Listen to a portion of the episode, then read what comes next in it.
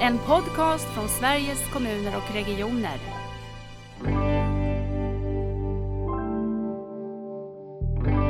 Så är liksom problemet att vi inte är tillräckligt bra på att ta hand om att möta den psykiska ohälsan, oavsett det egentligen, om den har ökat eller minskat. Och jag tänker att det finns också så mycket historik i det här, vi skriver en del om det.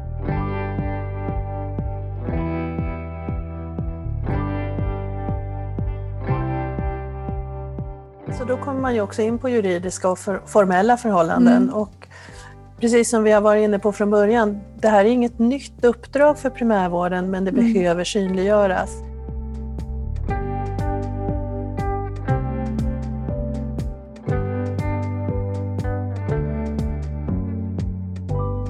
I dagens Nära vårdpodd så kommer vi ha fokus på primärvårdens roll för den psykiska hälsan. Så välkommen tillbaka till Nära vårdpodden, Anna Nergård. Tack så mycket. Hur mår du idag? Jag mår bra. Eh, det är såklart, eh, men det är ju det vi ska prata om, lite spännande och ha lämnat utredningens avslutande betänkande. Ja, det förstår jag.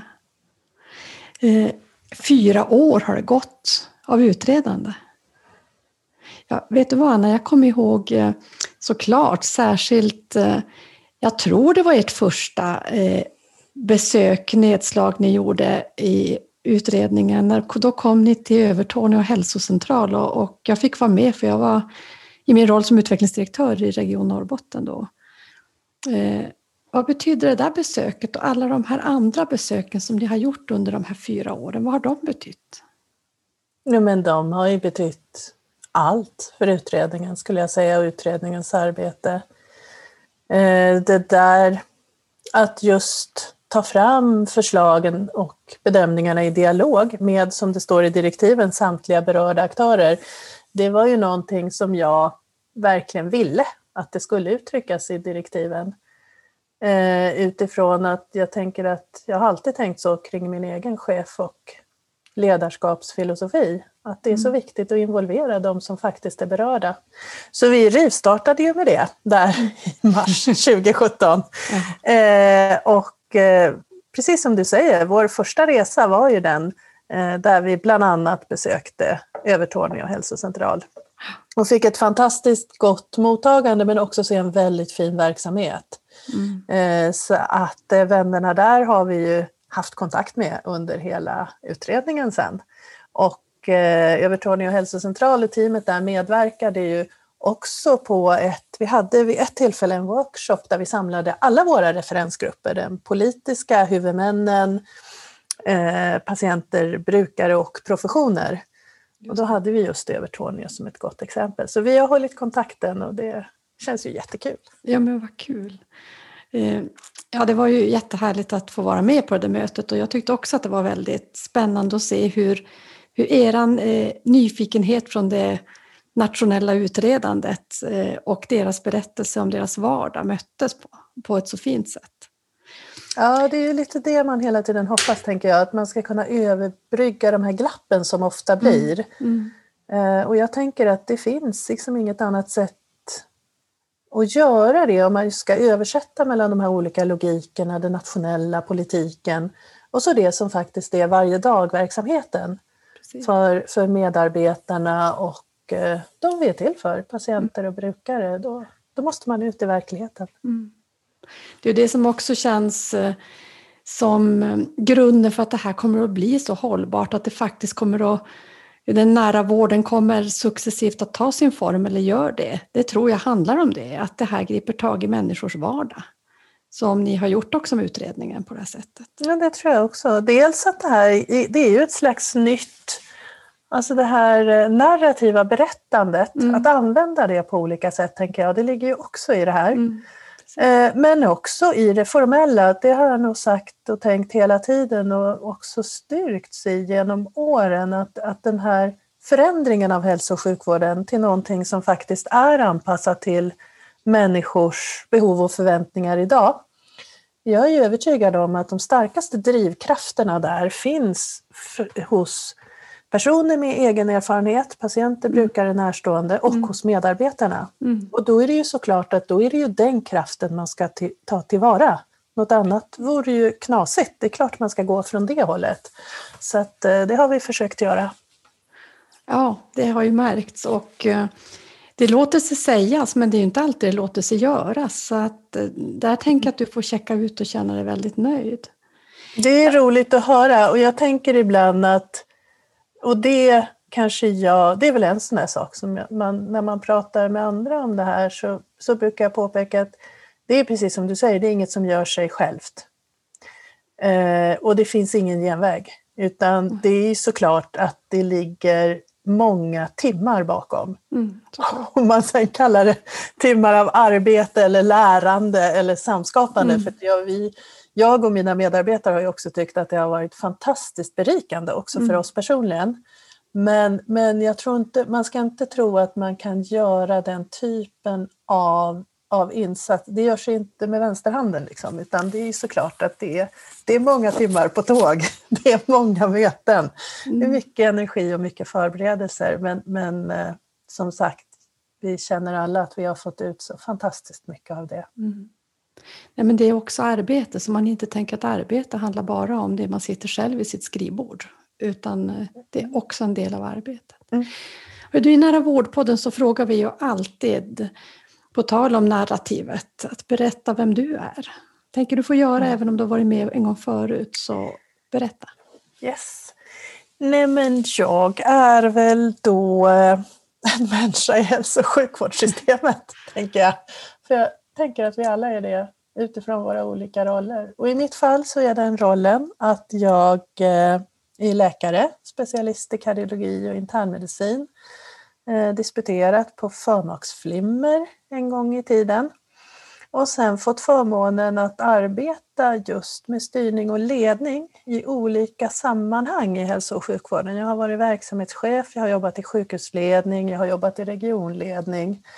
Och jag hade även innan jag fick det här regeringsuppdraget haft ett antal olika medverkan i, i projekt, arbetsgrupper, nätverk på nationell nivå. Så det är väl lite grann om min bakgrund. Mm. Har det format dig någonting de här fyra åren, tänker du? Eller Ja. var den viktiga lärdomen?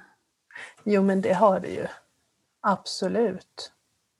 Jag, jag tänker att jag har ju alltid, jag hade, jag har intresserat mig mycket för just det här med eh, patientdelaktighet och, och eh, patientinvolvering Mm. egentligen i alla ledningsuppdrag jag har haft faktiskt. Och där har jag lärt mig otroligt mycket mer. Mm. Jag har lärt mig mycket om både den nationella men också internationella patientdelaktighetsrörelsen, patient empowerment och olika metoder. Alltså det är ju ett teoretiskt kunskapsområde idag, Mm. hur man kan arbeta med det. Det. Så det har varit ett stort eh, lärande. Sen är det också det här att jag har nog alltid i mina chefsuppdrag brunnit lite grann just för arbetsmiljöfrågor och medarbetarna i hälso och sjukvården. För jag tycker att man i sina olika chefsuppdrag har sett så många som, som vill så mycket och gör så mycket och ofta så jobbar man i hälso och sjukvården, det är ju inte bara ett arbete, det präglar så mycket av ens liv. Mm. Och att det ibland har känt att, känts att många människor satsar så stor del av sitt liv på att vara medarbetare i hälso och sjukvården. Eh, och ibland med ganska dåliga förutsättningar. Mm. Eh, och det där har jag nog eh, alltid med mig. Så att det, det är också, man, man blir så imponerad över allt det arbete som görs. Verkligen. Och man vill verkligen vara med och skapa bättre förutsättningar. Mm. Och det tycker jag också är förmånen med hela den här omställningen, att de här två perspektiven går så ihop. Att eh, eh, patient och närstående och brukare, klienters perspektiv och arbetsmiljön för medarbetare faktiskt inte på något sätt är varandras motsatser utan varandras förutsättningar. Yes. Och, eh, Och det tänker jag också har väl varit en kunskap som, jag, har ju, jag kommer ju mycket från patientsäkerhet och kvalitets, mm. kvalitetshållet in i de här frågorna. Och, och, där känner jag väl också att där är det ju precis så att, att fokusera på kvalitet gör att samtliga övriga perspektiv faller på plats, mm. inklusive det ekonomiska perspektivet, så ser jag det. Mm. Och att fokusera på kvalitet, det handlar just om att göra det absolut bästa man kan för dem man är till för. Och mm. ska man kunna göra det som medarbetare då kräver det goda förutsättningar och möjlighet också att jobba, att, att ha ett hållbart yrkesliv. Precis. Precis. Du, I den här podden så ska vi ju idag prata om det sista delbetänkandet som ni lämnade i torsdags. Den heter God och nära vård, rätt stöd till psykisk hälsa. Och när jag läste eh, betänkandet nu som, eh, när den nu var slut, eller klar, så skriver ni där att det kanske är ett, ert viktigaste betänkande. Varför skriver ni det? Varför är det det? Ja, vi malde på de där orden för att det är ju Annars brukar vi vara rätt försiktiga med värderingar mm. på det sättet. Men jag stod på mig där. Eh, jo, men därför att jag tycker att den psykiska ohälsan, eh, mycket brett begrepp, vi kan återkomma till det. Mm. Eh, men det är en så stor del av hälso och sjukvården idag. Det är en samhällsutmaning. Och jag vill ju hävda att oavsett, för den diskussionen förs ju om den psykiska ohälsan har ökat eller minskat, så är liksom problemet att vi inte är tillräckligt bra på att ta hand om att möta den psykiska ohälsan, oavsett det egentligen, om den har ökat eller minskat. Och jag tänker att det finns också så mycket historik i det här, vi skriver en del om det. Hur man har sett på människor med psykisk ohälsa historiskt mm. och vad det betyder när det gäller eh, stigmatisering. Och att det här är någonting som sitter i oss alla, tror jag. Mm. Mm. Och det finns där eh, och det påverkar mötet av de som är patienter och närstående. Men, men det påverkar också hur man som medarbetare ser på området psykisk ohälsa och inte minst hur de som styr och leder ser på området psykisk mm. ohälsa. Och eh, det här gör väl då att vi, vi pratar mycket om synliggörandet i det här betänkandet. Mm. Och att jag tänker att det, det, finns nog ibland en slags hierarki mellan det somatiska eller fysiska och mm. det psykiska. Mm. Och att få hjälpa till och bidra då till det här synliggörandet, ja, jag tror i efterhand att jag kommer nog fortsätta känna att det har varit ett av våra viktigaste uppdrag. Mm. Eh, jag tänker, jag tror att jag sa det, har sagt det också under utredningens gång, att Finns det, eh, finns det en risk att man tittar på era betänkanden och tänker så här att ja, det där kommer ju de där som var före. Är det fyra som har kommit före eller? Hur många är det? Nu tappar jag räkningen. Det är fem ja, totalt, tror du eller fyra före. och, eh, och ja, just det, men vi tittar i det femte för det där eh, det handlar om psykisk hälsa och ohälsa. Mm. Ja, den farhågan finns ju såklart så att vi försöker, vi skriver i alla fall om det i det femte betänkandet och försöker också prata om att, att jag är ju glad att vi fick det uppdraget. Mm.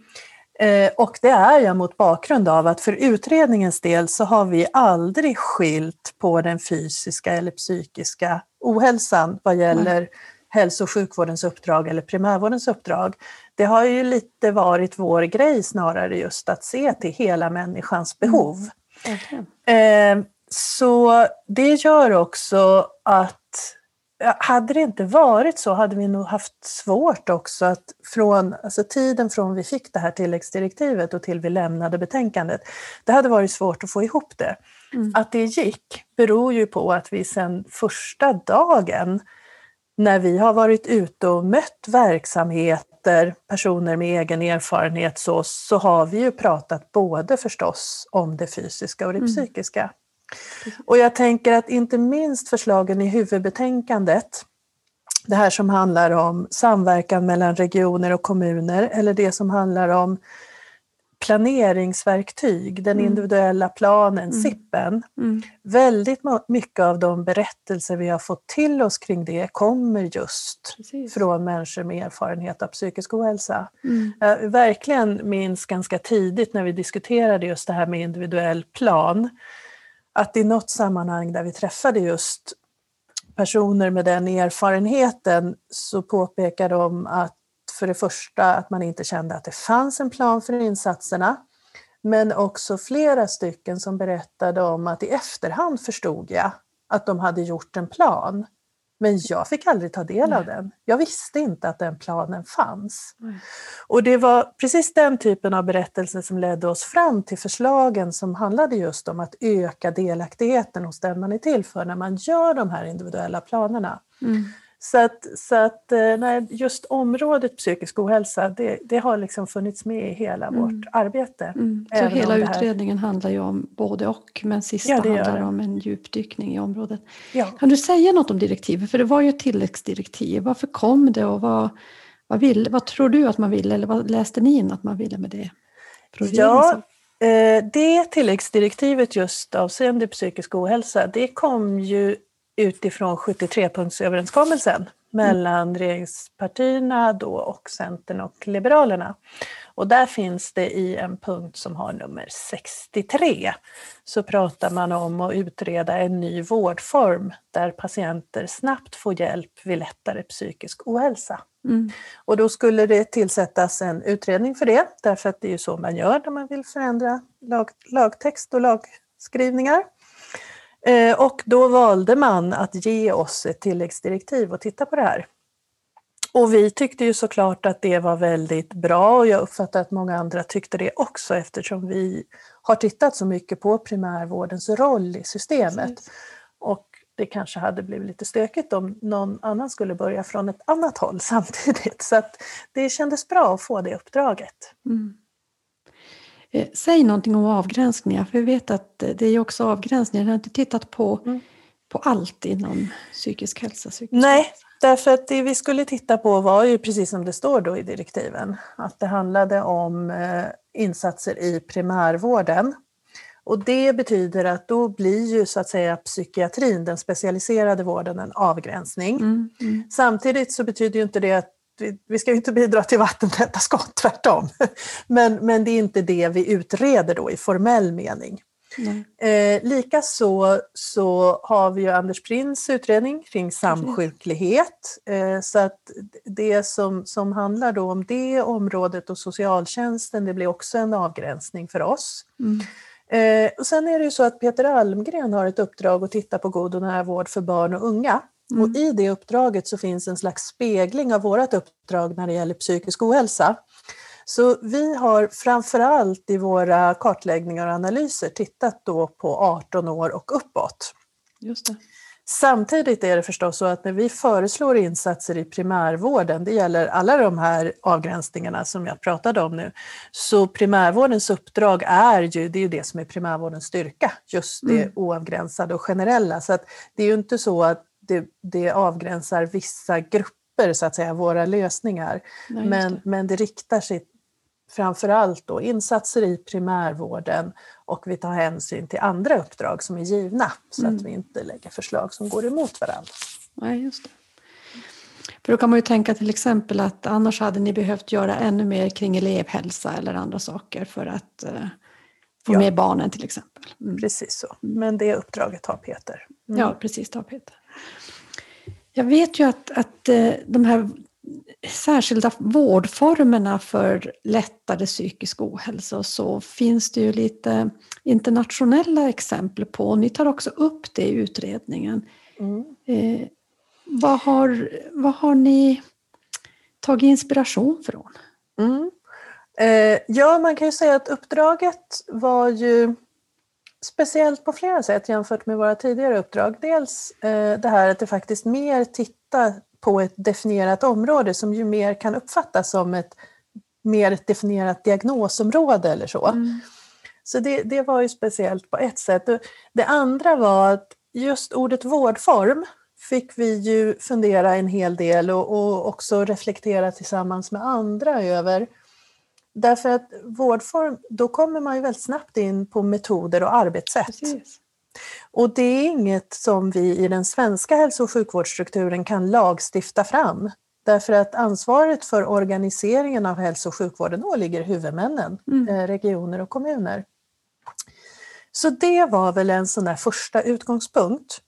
Och sen stod det då i direktiven att vi skulle titta, eh, omvärldsbevaka internationellt och det har vi ju också gjort tidigare i utredningen. Mm. Och i det här fallet då så lyfter man särskilt Storbritannien, England eh, och Norge. Mm. Och det var väl lite därför att i England och Storbritannien så har man ju den här modellen IAPT som har eh, funnits där ett antal år som, som väl ses som en av de största satsningarna på psykisk ohälsa i olika hälso och sjukvårdssystem.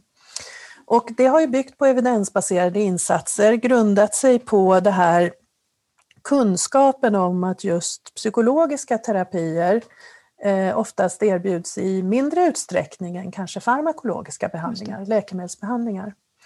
Eh, när man då skapade ett system i England för, för det här, då handlade det om att bygga upp en slags parallell verksamhet, en parallell vårdform Mm. bredvid det ordinarie hälso och sjukvårdssystemet. Och när man tittar på Norge så har man anammat mycket av tänket och arbetssätten från det engelska systemet men ändå lagt sig lite närmare det ordinarie hälso och sjukvårdssystemet och den ordinarie primärvården. Mm. Vi slog ganska tidigt fast att vi kände att utifrån att en viktig del i vårt uppdrag hela tiden har varit att minska fragmentiseringen. Just det.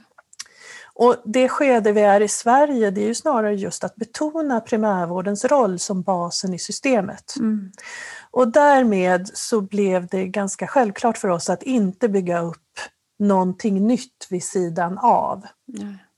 Det, det här är ju också, tänker jag, att utifrån att vi vet idag att ungefär 30 procent av de som söker primärvården, regionernas primärvård, gör det med anledning av någon form av psykisk ohälsa. Mm. Om vi tittar på Socialstyrelsens nationella riktlinjer för ångest och depression och uppföljningen där så, så är det ungefär så att 70 procent av de med symptom på ångest och depression hanteras i primärvården och det är vår uppfattning i Sverige att det ska vara på det sättet. Precis. Och då tänker, tänkte vi då att det är så stor del av primärvårdens uppdrag så det blir väldigt märkligt att bygga upp någonting vid sidan av. Mm. Däremot så kunde vi också se att det här är inte tillräckligt synliggjort. Man har inte rätt förutsättningar att arbeta med den här problematiken. Mm.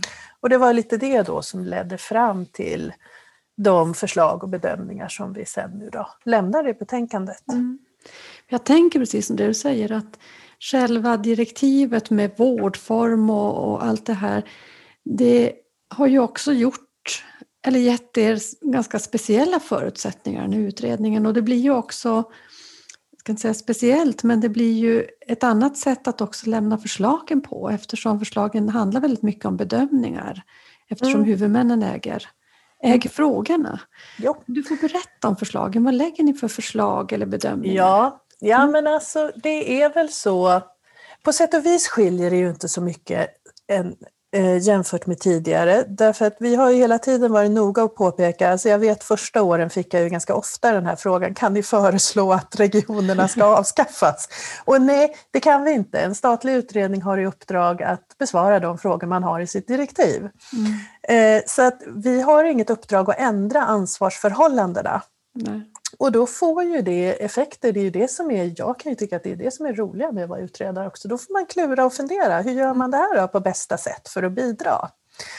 Eh, och i det här fallet då så landar vi i att ganska mycket handlade om metoder och arbetssätt. Och det är klart att då kan man säga så här, det går inte att lagstifta så då kan vi inte göra så mycket åt det. Det. Men, men jag tycker då att då har man en möjlighet att lämna bedömningar och min erfarenhet från våra tidigare betänkanden är att bedömningar spelar roll. Mm. Det gör att man får en belysning av frågan och gör man också sina bedömningar på det sätt vi har gjort, att man tar fram dem tillsammans med många aktörer, inklusive huvudmännen, Mm. då är det klart att då är ju många redan från början med på de här tankarna. Mm. Så jag tycker att det är funktionellt med bedömningar. Jag tycker liksom att det passar bra i det här Mm. sammanhanget. Samtidigt så har man ju lärt sig här med åren att det är också viktigt att lägga förslag, förslag till lagändring. För för mig så är, jag vet att många i hälso och sjukvården kan känna så här, ja men lagtext det är väl mest symboliskt, spelar det så stor roll? Mm.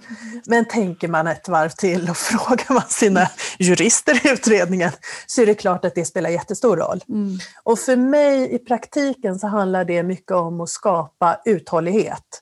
Därför att det är såklart att det som är lagreglerat, det tvingar ju systemet i en viss riktning. Mm. Eh, det är ju ändå det som är ramen sen för verksamheten, även för huvudmännen. Och sen mm. kan jag säga att sen är det på ett sätt till och det är att ett, ett eh, förslag, ett lagförslag har ju sin speciella så att säga arbetsform. Det är nämligen så att då ska ju regeringen i så fall ta det vidare i en proposition till riksdagen. Och det ger ju en alldeles särskild belysning av frågan. Mm, och det piffiga tycker jag är då att har man ett lagförslag som leder till en proposition, då eh, har man ju också möjlighet att ta med skrivningar och intentionerna mm. även i mm. bedömningarna. Mm. Så jag tycker i min roll som utredare att det är ett bra sätt att få liksom hela, hela paketet här och lyfta. Att ha ändå ett förslag till lagändring och sen då ett antal bedömningar. Mm. Så därför landade vi då just i att när det gäller förslag till lagändring då tycker vi att det ska synliggöras i primärvårdens grunduppdrag att det faktiskt omfattar både fysisk och psykisk ohälsa. Just det. Och då är det ju så att riksdagen beslutade ju i höstas för första gången faktiskt mm. att, att, ha en beskrivning i hälso och sjukvårdslagen av primärvårdens grunduppdrag. Och då tycker vi att det passar alldeles utmärkt att komplettera det då också med det här synliggörandet av den psykiska ohälsans roll. Mm. Så det är det lagförslag ni ni lägger. Och sen ja. lägger ni ett antal bedömningar som ni har ja. gjort i en struktur. Berätta om den. Ja, sen så var det då så att då är det ett antal bedömningar som vi tycker att vi vill eh, lyfta fram. Mm. Och man kan säga att de grundar sig dels i det här jag sa att, att vi vet att omfattningen av den psykiska ohälsan i primärvårdens uppdrag är så pass stor. Mm. Eh, men de grundar sig, sig också i att vi har sett och tagit del av många beskrivningar genom åren eh, på att det finns ju en hel del evidensbaserade metoder vad gäller diagnoser inom området psykisk ohälsa som är ofullständigt implementerade. Just det. Och det här var väl lite, alltså det gjorde att jag funderade mycket över att då blir det ju knepigt, apropå också ny vårdform, att föreslå en massa nya saker. Mm. När vi egentligen vet vad vi ska göra, mm. men vi har inte förutsättningar att göra det. Mm. För jag är noga att säga då att, att det inte är implementerat, det beror liksom inte på ovilja eller oklarheter på en enskild vårdcentral eller hälsocentral. Det beror på att förutsättningarna inte riktigt finns. Mm. Och Det har också slagit oss då att i och med att det här är så många patienter, man vill göra ett bra jobb men man har inte riktigt verktygen. Det kan göra att det blir en flora av ganska spretiga initiativ faktiskt i slutändan. Och då kändes det också viktigt att återigen gå tillbaka till vad vet vi att vi faktiskt borde göra inom mm. det här området? Och då har vi samlat dem insatserna till en modell som vi kallar just rätt stöd till psykisk hälsa. Och den här modellen, då, då har vi som samlat bedömningarna i tre områden där det första är vägen in, mm. det andra är organisering av primärvårdens insatser och det tredje är samverkan och samarbete. Just det. Det är det jag tänker, att det blir en tydlig struktur, en tydlig ram. Jag tänker ändå kommentaren kring vi har egentligen evidensläget, vi har våra riktlinjer hur vi ska göra, men det blir inte riktigt gjort. Och jag tänker ibland att det är just det som är nära vårds uppdrag, eller det omställningen handlar om. Eh, att vi är väldigt duktiga på, på innehållet, men det är formen för hur tjänsterna ska levereras hur det faktiskt blir det här mötet mellan den enskilde på den enskildes villkor och medarbetaren i slutändan och förutsättningar runt om för att göra det på nya sätt eller mer strukturerade sätt. Eller... Ja, jag tror det också. Och jag tänker att inom det här området så har det väl slagit oss. Jag tror också att det är, det är återigen, jag använder det ordet ofta, det är de här förändrade logikerna för hur mm. saker behöver göras. Precis. För att jag tänker att mycket av den evidens som finns kring området psykisk ohälsa, om man tar en diagnos som depression eller, mm. eller ja, det är ett bra exempel, även ångest, så är det som att när vi har byggt hälso och sjukvård traditionellt utifrån specialistvården så är lösningarna framtagna utifrån specialistvårdens mm. logiker. Mm. Och sen så har vi förflyttat oss närmare människor, vi, vi, vi gör allt mer i primärvården. Men det är egentligen aldrig någon som har tittat på och hur blir det då när man ska implementera det här i primärvårdskontexten? Nej, och inte minst så glömmer man bort att faktiskt höra efter med de som arbetar inom primärvården, som har kunskapen om området. Mm. Hur ska man göra det här för att det ska få fäste i just den kontexten? Mm. Eh, så, så det här gör väl då att förutom att vi lyfter de här tre områdena, vägen in, organiseringen och samverkan och samarbete, så gör vi också ett antal bedömningar som handlar om infrastrukturen. Hur får vi det här mer att hända? Och, och där kan man väl säga att det handlar just om att när man till exempel gör eh, statliga satsningar, överenskommelserna mellan, mellan regeringen och SKR, så måste förstås primärvården inkluderas tydligare. Mm. Och då kommer vi också tillbaka till en av utredningens käpphästar, att även i det här betänkandet så är det ju primärvård hos både regioner och kommun. Ja, precis. För det var det jag skulle... För jag, jag tänker att det kan vara lätt att man sitter och tänker vårdcentralen framför sig. Och sen har ni ju varit noga med att, att hela tiden peka på den delade huvudmannaskapet och delade primärvården vi har i Sverige, där kommunerna också har en roll. Mm.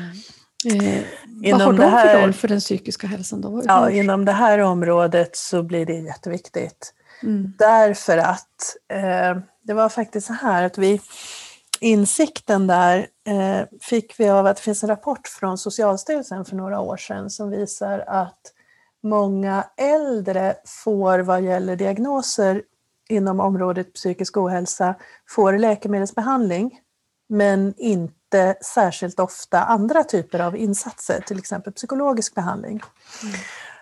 Mm. Eh, när vi tittade, för vi har gjort en kartläggning och tittat på ett eh, antal förfrågningsunderlag hos regioner och kommuner, då ser vi att det här är ofta hos både regioner och kommuner väldigt översiktligt beskrivet vad man egentligen ska erbjuda.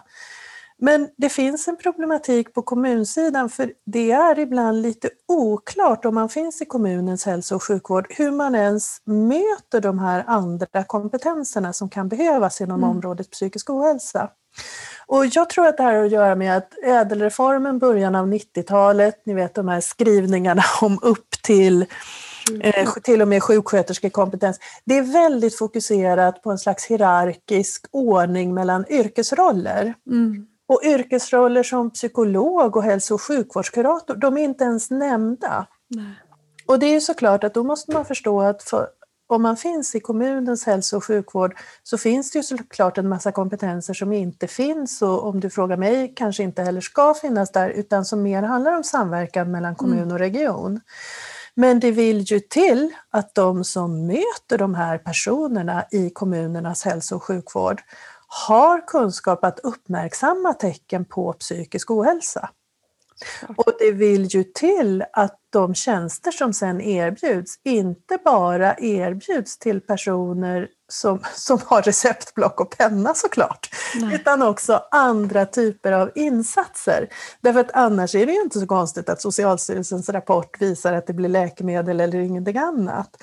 Så att det här är faktiskt ett område som vi skriver en del om och där vi, eh, ja, vi tror att det här behöver uppmärksammas. Mm. Och sen vill jag vara tydlig och säga att då har också våra dialoger visat att när det gäller, att, gäller stöd till den psykiska hälsan så är det ju såklart att det är ju inte alltid kanske konventionella terapier som ska till Utan om man tänker att möta besvär av ångest och oro hos många på ett särskilt boende, då kanske det handlar om struktur i vardagen.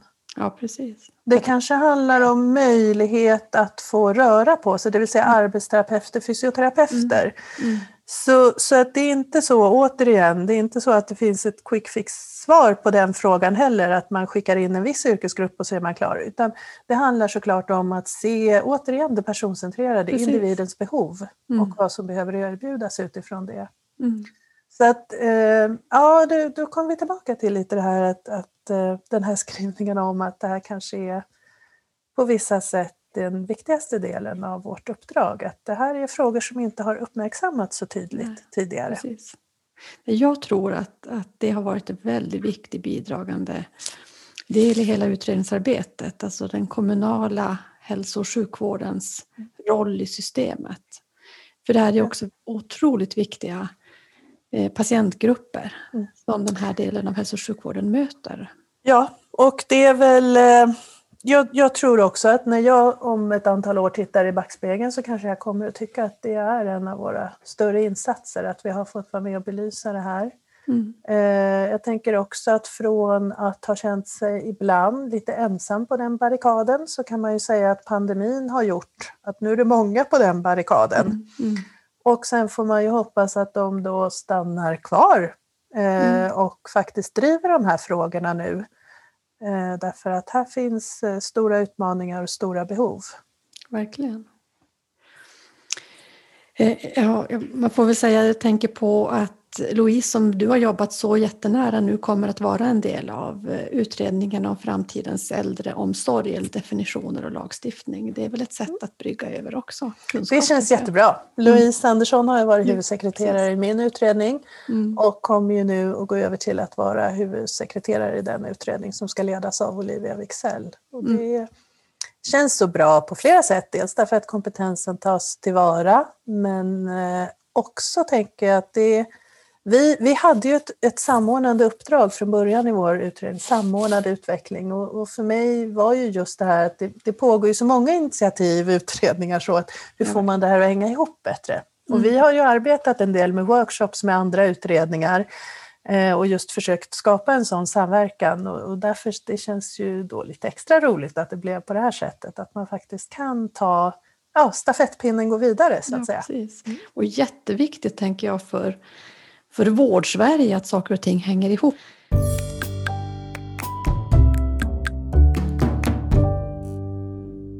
Anna, du pratade tidigt eh, när vi började samtala idag om definitioner av psykisk hälsa och psykisk ohälsa. Nu har vi pratat på här om utredningen, men jag tror ändå att det är viktigt. Berätta hur, hur ni landade där, för att det där kan ju vara någonting som eh, många funderar på vad är det egentligen, vad är vad och hur ska man mm. orientera i det här? Mm.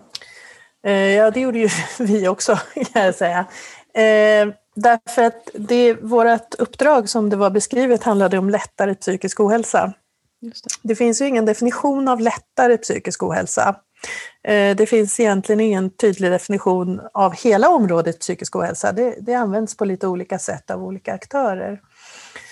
Vi blev väl ganska snabbt varse att någon juridisk eller diagnosmässig definition av lättare psykisk ohälsa, det är egentligen inte möjligt. Vi såg, vi såg också att i och med att vi från utredningens sida har velat ha ett personcentrerat angreppssätt på frågorna, så tänker jag att utifrån individens perspektiv så mm. kan man ju inte själv veta om man har en lättare eller svårare psykisk ohälsa. Utan vi bestämde oss nog ganska tidigt för att idén här var en slags lågtröskelmöte.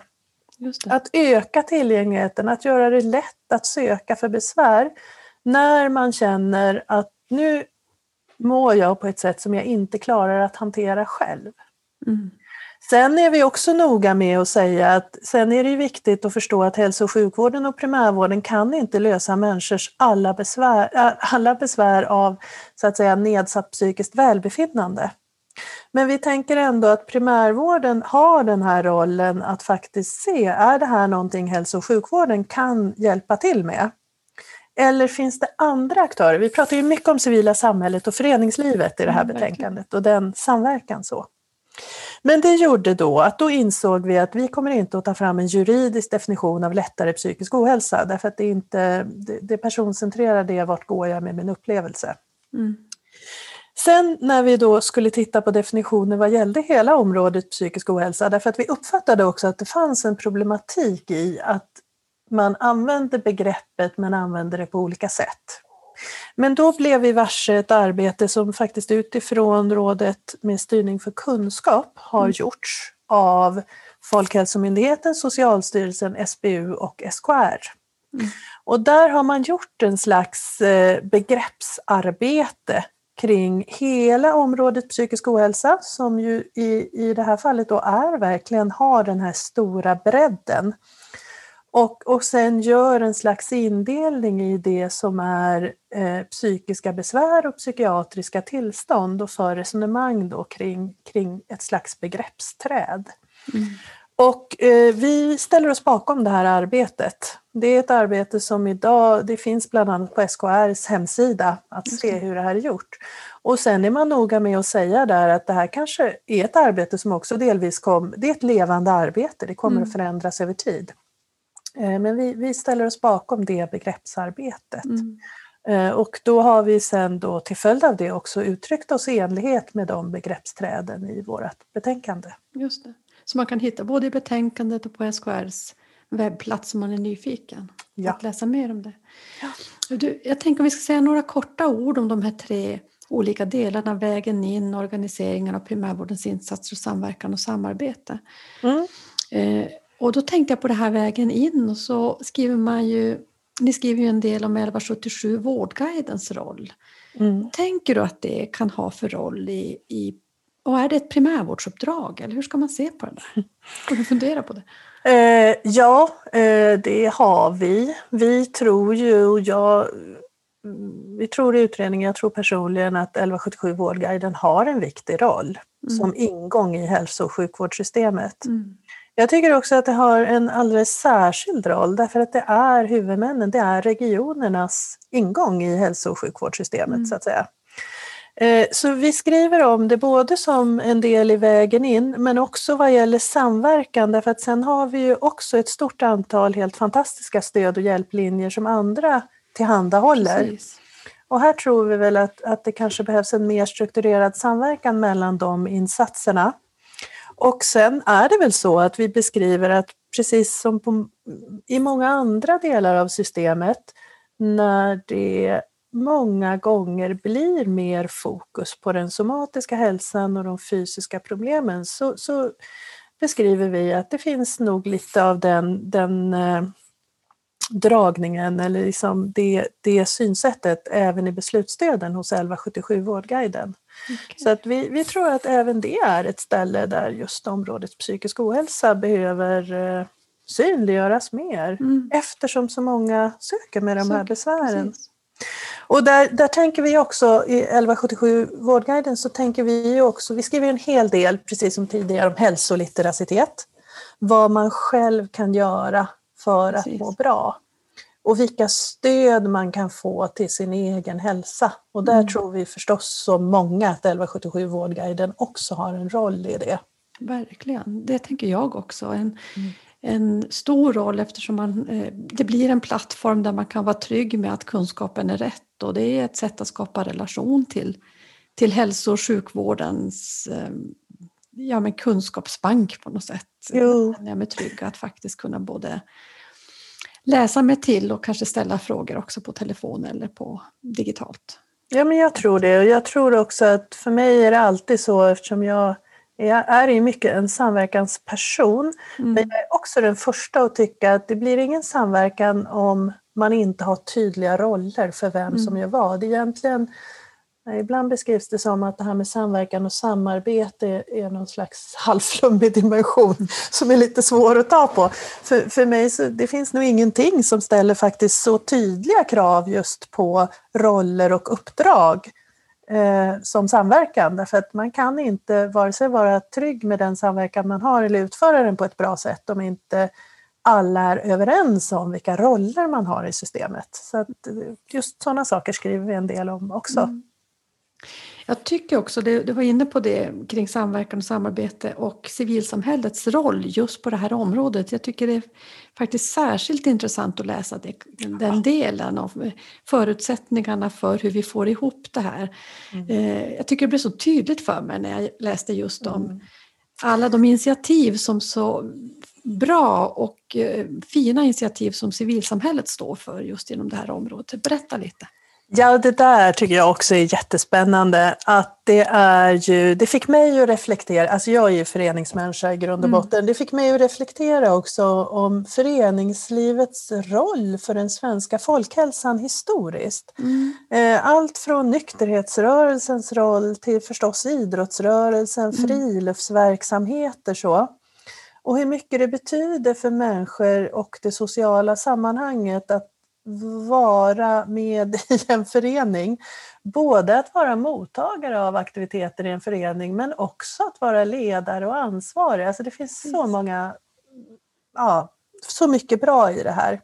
Och sen stötte vi då på eh, enstaka exempel på där man hade en strukturerad samverkan verkligen i närmiljön, i närområdet. Jag kommer tillbaka till den här gamla bilden vi gjorde i ett av våra betänkanden, Hälsocentralen mitt i byn, som, mm, mm. som visar just den här samverkan som kan finnas. Den bilden kommer för övrigt Folkhälsomyndigheten att ta över och förvalta nu efter mm. utredningstidens slut. Det känns jätteroligt. Ja.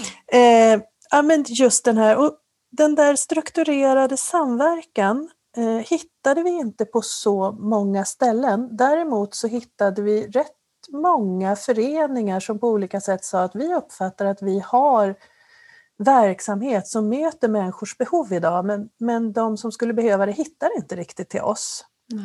Och så hittade vi exempel på vårdcentraler eller hälsocentraler där man hade en väldigt fin samverkan med en eller flera föreningar. Då byggde ofta det på att någon på hälsocentralen eller vårdcentralen själv brann för den här frågan eller såg möjligheterna i det här. Och här tror vi att man skulle kunna få till stånd en mer, alltså också i, en stödjande struktur för sån samverkan. Mm. Det finns också ett spännande forskningsprojekt i Umeå som vi lyfter där man, eh, där man har tittat på att via en app utifrån individens intressen och behov tillgängliggöra olika delar av föreningslivet. Sen återigen som alltid, digitaliseringen ska vara inkluderande så det är klart mm. vi ska inte bara jobba med appar. Men alltså det finns mycket just i det här tror jag eh, som, som eh, man skulle kunna få väldigt fina effekter av. Mm. Ja, ja, det är ju inte många som kanske har hunnit läsa hela betänkandet än, den kom ju i, i torsdags, men jag har ändå hunnit stöta på några som har, om de inte har läst allt så har de skummat och så säger de så här att det, det känns ju jättebra, det här känns angeläget. Men vi får ju inga resurser och, och jag tänker att det är ju också någonting som eh, vi har problematiserat, eller jag har lyft, eh, när man inte lägger författningsförslag så är det ju, kan man, behöver man heller inte koppla pengarna till. Och eh, jag tänker ändå att det här är en ambitionshöjning för svensk primärvård. Du pratar om förutsättningarna och så. Mm. Hur tänker du kring det där? Hur... Ja, den är ju svår för att mm. den är, alltså då kommer man ju också in på juridiska och för, formella förhållanden. Mm. Och precis som vi har varit inne på från början, det här är inget nytt uppdrag för primärvården men det mm. behöver synliggöras. Mm. Det var faktiskt också en av tankarna med att samla de här olika bedömningarna till en modell, rätt mm. stöd till psykisk hälsa. Mm. För där skriver vi också att vi ser ju framför oss att den modellen kan bli föremål för statliga satsningar, mm. till exempel i en överenskommelse mm. eh, mellan regeringen och SKR. Eh, jag tror fortfarande att det är det bästa sättet att tillgodose att pengarna kommer på ett öronmärkt sätt dit där de behövs. Men mm. jag har på senare tid och som, lite som en avslutning för utredning flera gånger och i olika sammanhang lyft att det här är en nyckelfråga för, för omställningen nu. Inte bara att det satsas pengar på omställningen till god och nära vård, därför att det gör det. Senast i den här överenskommelsen som presenterades häromdagen så är det mm. ett antal miljarder till. Mm. Men det är bekymmersamt att medarbetarna i verksamheten framförallt primärvårdens medarbetare, de ser inte de här resurserna. Mm. De uppfattar inte att de här pengarna kommer hela vägen ut till verksamhet på det sätt som behövs. Och eh, det är, man kan säkert argumentera för och emot om det förhåller sig så eller inte, men det är avgörande, då kommer vi tillbaka till det här att faktiskt medarbetarnas möjlighet att påverka den här förändringen. Mm. Och, och, jag tror att det här måste man göra på ett klokt sätt så att man faktiskt uppfattar att det här också blir resurssatt. Mm. I det ligger ju mycket, tänker jag också, att berätta berättandet som ni gör både i det här betänkandet som vi försöker jobba med, när, har, när man gör de här sakerna i verksamheterna, medarbetare, patienter, vad blir effekterna, hur ser mm. resultaten ut, hur kan det här bygget se ut? Så vi hjälper varandra att se framför oss eh, den rörelse som pågår. Och så. Jo, jag, jag, tror också, här ligger väl också mycket i, för att man säger området psykisk ohälsa är ett område Eh, och där, det tror jag vi har många med oss i den uppfattningen där man också har satsat stora ekonomiska medel genom åren. Men, men som sagt återigen, det vill ju till då att hela vårdkedjorna omfattas mm. eh, och att det här, vi, vi, diskuterar ju lite också kring möjligheten att skapa modellområden. Mm, och, och det är väl just för att sätta ljuset på på det här sättet att skära systemet så att säga. Mm. Att man skulle kunna prova den här samverkan som behövs både mellan huvudmän, involvera personer med egen erfarenhet, medarbetare och också den här delen med föreningslivet och Precis. civila samhället. Eh, och tydligt också vetenskapligt utvärdera mm. hur den här modellen skulle fungera. Just det. Ja, det ligger ett sådant förslag i ert, eh, ert betänkande. Det finns också. med. Mm.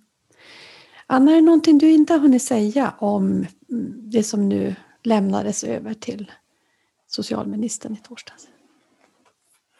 Massor såklart. Jag tror, att, ja, nej, men jag tror att vi har pratat om de stora och eh, viktiga delarna. Eh, mm, det mm. är det, alltså jag är ju, överhuvudtaget så känns det väldigt bra tycker jag, både med de här ekonomiska satsningarna som görs förstås mm. och också de, eh, det arbete som görs för att stödja omställningen hos er på mm. SKR och också uppdragen som har givits till Socialstyrelsen, mm. Myndigheten för vård och omsorgsanalys, IVO hade ett uppdrag också. Eh, det, det tänker jag att det borgar för att det här faktiskt verkligen händer. Mm. Jag tycker det är så roligt med er, den här utbildningen ni har nu under våren som också vänder sig till politiska beslutsfattare och beslutsfattare på olika nivåer och att den verkar ha fått så stort genomslag. Ja, jag tycker det är fantastiskt och det visar ju också att det finns ett stort driv och intresse i att, att vara med i den här rörelsen och driva den här omställningen. Så mm. det är verkligen roligt. Anna, vi brukar, jag brukar fråga vad nära är för dig om du skulle ta dig i det här perspektivet av psykisk hälsa? Blir det något annat? Vad, vad ska du tänka att det här betänkandet, hur speglar det nära? Eh, ja. Här, just när det gäller området psykisk ohälsa, då är det nog för mig nära för alla. Mm. Vi har pratat mycket om och hoppas att det här ska kunna bidra, så då kom vi in på det här med stigmatiseringen av psykisk ohälsa. Mm. Eh, att inte bara prata om att, att, det, det, ja, att man vänder sig till hälso och sjukvården för allt, men att också faktiskt lyfta det här med de som inte vänder sig till hälso och mm. sjukvården när man har besvär av psykisk ohälsa som man borde mm. känna mm. att man kan vända sig till hälso och sjukvården med. Och det ligger väl där i som hela grunden att jag tror att det är så rätt att lägga det här, synliggöra uppdraget i primärvården. Också att vi skriver så mycket om betydelsen av kontinuitet, fast läkarkontakt, fast vårdkontakt i primärvården för att våga lyfta de här många gånger ganska svåra frågorna. Och jag tänker att vi vet att vi har misslyckanden, alltså vi har grupper när det gäller till exempel suicidprevention som vi inte når i tillräcklig utsträckning. Mm. Vi har en underbehandling av vissa diagnoser inom området psykisk ohälsa. Vi, vi, har också många som har en diagnostiserad psykisk ohälsa som inte kommer till vad gäller de fysiska besvären och det somatiska. Precis. Så att i, i det här, eh, när vi pratar just om psykisk ohälsa, då, då handlar det i väldigt stor utsträckning för mig att eh, göra vården nära för alla. Mm. Tack, det tycker jag var ett väldigt eh, fint avslut på det här samtalet. Tack så mycket Anna och lycka till framåt. Tack så mycket för att jag fick vara med. Vi hörs. Ja. Hej! Okej.